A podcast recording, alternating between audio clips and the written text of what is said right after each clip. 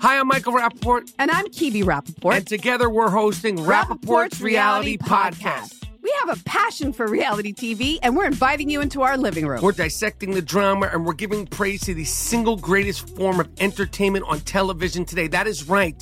Reality TV is the greatest form of entertainment on television today. Listen to Rappaport's Reality with me, Kibi Rappaport. And me, Michael Rappaport, on the iHeartRadio app, Apple Podcast, or wherever you get your podcast.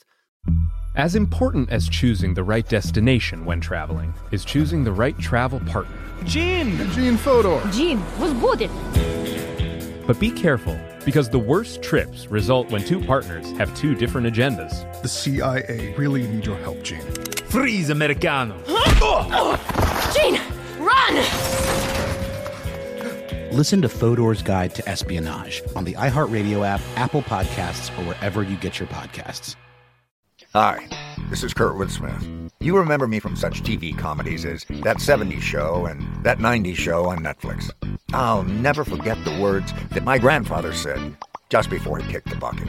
He said, Watch how far I can kick this bucket. People ask me where I get my dad jokes from. I tell them to listen to the Daily Dad Jokes podcast. Listen to Daily Dad Jokes every day on the iHeartRadio app, Apple Podcasts, or wherever you get your podcasts. Hi, I'm Scott. And I'm Ben. And we're from Car Stuff. We're the podcast that covers everything that floats, flies, swims, or drives. Adventures, thrills, chills, literally planes, trains, and automobiles. That's right. And you can find all of our episodes on Google Play, Spotify, iTunes, and really anywhere else you get your podcast. Welcome to How Stuff Works Now. I'm your host, Lauren Vogelbaum, a researcher and writer here at How Stuff Works. Every week, I'm bringing you three stories from our team about the weird and wondrous developments we've seen in science, technology, and culture.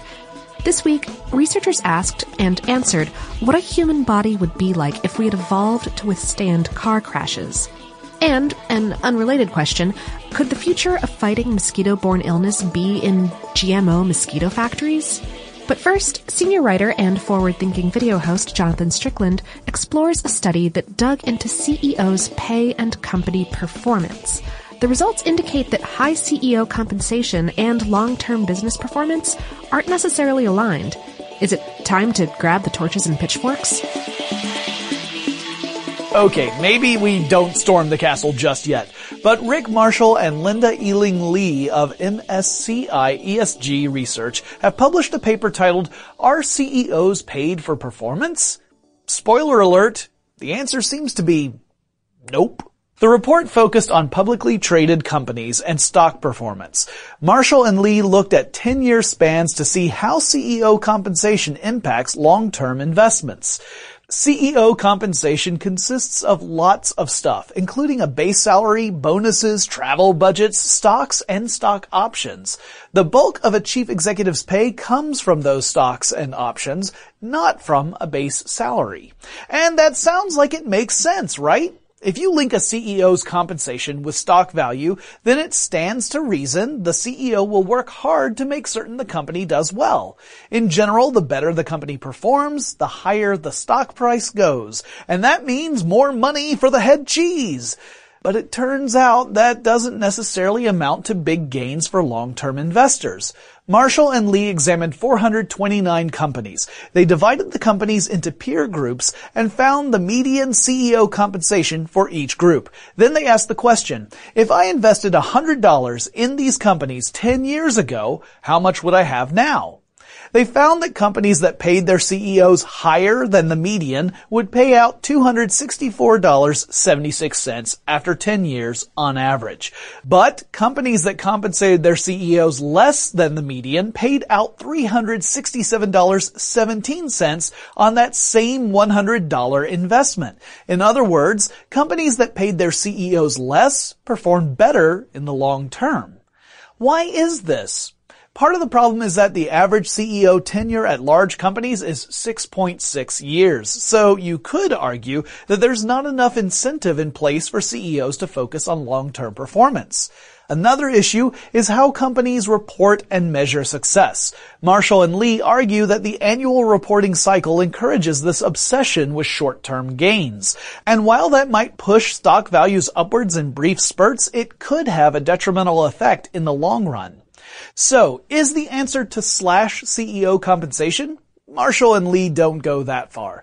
They argue that instead we should create new systems to link CEO pay to long-term company performance. That means the U.S. Securities Exchange Commission would have to draft new disclosure requirements to make companies fall in line. And that's a tall order.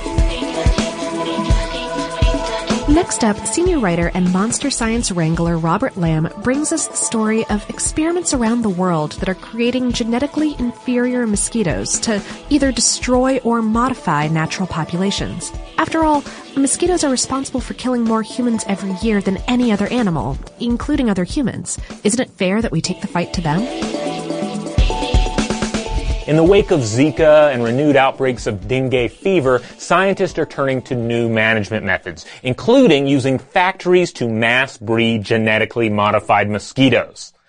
You're familiar with the problem here. Mosquitoes suck our blood, and in doing so, they serve as the perfect blood bridge from individual to individual, spreading deadly pathogens such as yellow fever, Zika, dengue, malaria, West Nile virus, and more. And all they need to reproduce is the tiniest bit of water for their larvae.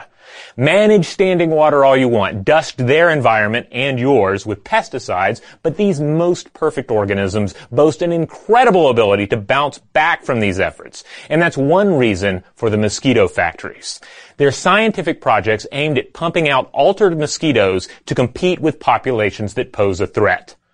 One such project in Guangzhou, China has reported promising results. They're rearing and releasing mosquitoes infected with Wolbachia bacteria, and for two very good reasons. First, it renders the mosquitoes incapable of carrying a wide variety of dangerous pathogens, a quirk the mosquitoes then pass on to their offspring.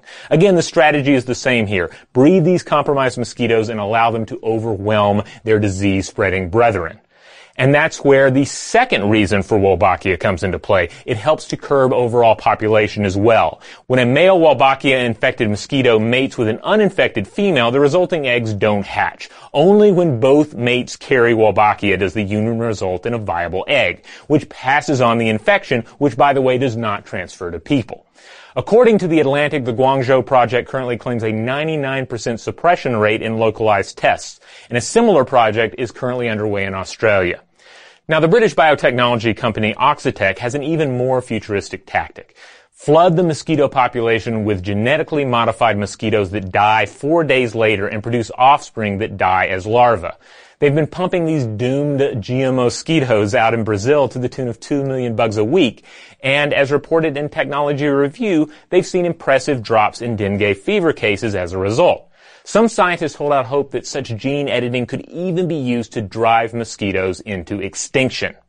Now, as great as that sounds, not everybody's crazy about mosquito extinction, even if we're only talking about the couple hundred or so species out of 3,500 that actually pester humans. They might be pests, but they also make up a great deal of biomass, and as such serve as food for various predators. Wipe them out, and you potentially unbalance the ecosystem. And not everyone's crazy about the GMO thing either, especially in species so intimately connected to our own blood supply.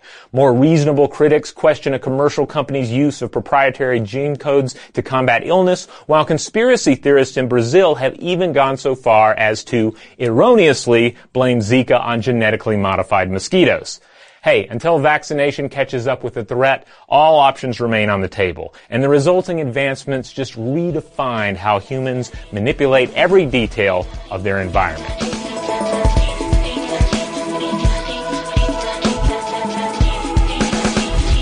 Finally, this week, head video writer and Stuff They Don't Want You to Know host Ben Bowlin talks about Graham, the hypothetical accident proof man.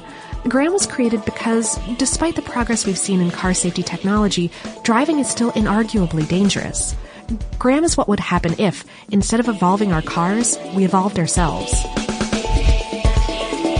In 2015, U.S. auto manufacturers sold 17.5 million cars and light trucks, smashing a 15 year old record. And there's no question that cars are becoming increasingly sophisticated. But humans aren't evolving as fast as the cars we create, and our bodies aren't physically capable of withstanding the forces we encounter in car accidents. According to the NHTSA, over the course of 2014, there were 32,674 accident-related fatalities in the U.S. alone. But what if we could evolve past our current state? What would we look like if our species adapted specifically to the rigors of automobiles? Meet Graham. Graham is the result of a collaboration between artist Patricia Piccinini, trauma surgeon Christian Kenfield, and collision expert David Logan. Their team asked what humans would look like if we were built to survive on the roads. The differences between Graham and the average person are striking, to say the least, and the most polite way to put it.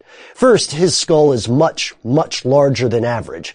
Our brains float in cerebrospinal fluid surrounded by a skull designed to fracture and spread the force of an impact. Graham's brain is the same as ours, but it's encased in a better helmet. It's surrounded by more fluid, and his skull has, essentially, crumple zones, allowing him to survive a much stronger impact than you or I could. Second, Graham's face is super flat and covered with fatty tissue to protect his nose, his sinuses, and his ears from steering wheels, dashboards, and breaking glass. Third, the neck. Or rather, the lack thereof. Since the neck is one of the most vulnerable points of the body in a crash and incapable of preventing the head from jolting forward, Graham has none. He has no neck. His ribs just go all the way up to the skull. Let's follow those uh, neck ribs down to his rib cage. It's filled with organic airbags which excrete a fluid upon impact, providing much more protection than our conventional musculoskeletal structure. These provide an opportunity for a more gradual stop during the forward momentum of an accident. Graham's skin is also thicker and tougher to reduce the likelihood of abrasions. Finally, and honestly, this is probably the coolest part. Graham has an extra joint in his feet, allowing him to execute a super jump when he needs to GTFO out of Dodge. You know, like, uh, like a grasshopper or like the Hulk in the Marvel movies. Before I get too carried away with this, we should point out that Graham is not a living being, and there are, at this point, no plans to make him one. Although if we did, he would be the first living Sontaran for you Doctor Who fans. Instead, Patricia and her team intend Graham to be a catalyst for conversation. He's an educational tool meant to emphasize the importance of safety systems and to remind us how vulnerable we all actually are. That's our show for this week. Thank you so much for tuning in. Subscribe now for more of the latest and strangest science news, and send us links to anything you'd like to hear us cover, plus your favorite cold remedy. I could use that thing this week. Uh, check out Forward Thinking, Monster Science, and Stuff They Don't Want You to Know on YouTube if you're into that whole YouTube thing. And uh, shoot us an email at nowpodcast at howstuffworks.com. Also, to access thousands of other stories like these, check out our home planet, now.howstuffworks.com. Hi, I'm Michael Rappaport. And I'm Kibi Rappaport. And together we're hosting Rappaport's, Reality Podcast. We have a passion for reality TV, and we're inviting you into our living room. We're dissecting the drama and we're giving praise to the single greatest form of entertainment on television today. That is right. Reality TV is the greatest form of entertainment on television today. Listen to Rappaport's Reality with me, Kibi Rappaport. And me, Michael Rappaport, on the iHeartRadio app, Apple Podcast, or wherever you get your podcast. As important as choosing the right destination when traveling is choosing the right travel partner. Gene! Gene Fodor! Gene, was good. But be careful, because the worst trips result when two partners have two different agendas. The CIA really need your help, Gene. Freeze, Americano! Huh? Oh. Gene, run! Listen to Fodor's Guide to Espionage on the iHeartRadio app, Apple Podcasts, or wherever you get your podcasts. Hi, this is Kurtwood Smith. You remember me from such TV comedies as That 70s Show and That 90s Show on Netflix. I'll never forget the words that my grandfather said just before he kicked the bucket. He said, Watch how far I can kick this bucket. People ask me where I get my dad jokes from. I tell them to listen to the Daily Dad Jokes podcast. Listen to Daily Dad Jokes every day on the iHeartRadio app, Apple Podcasts, or wherever you get your podcasts.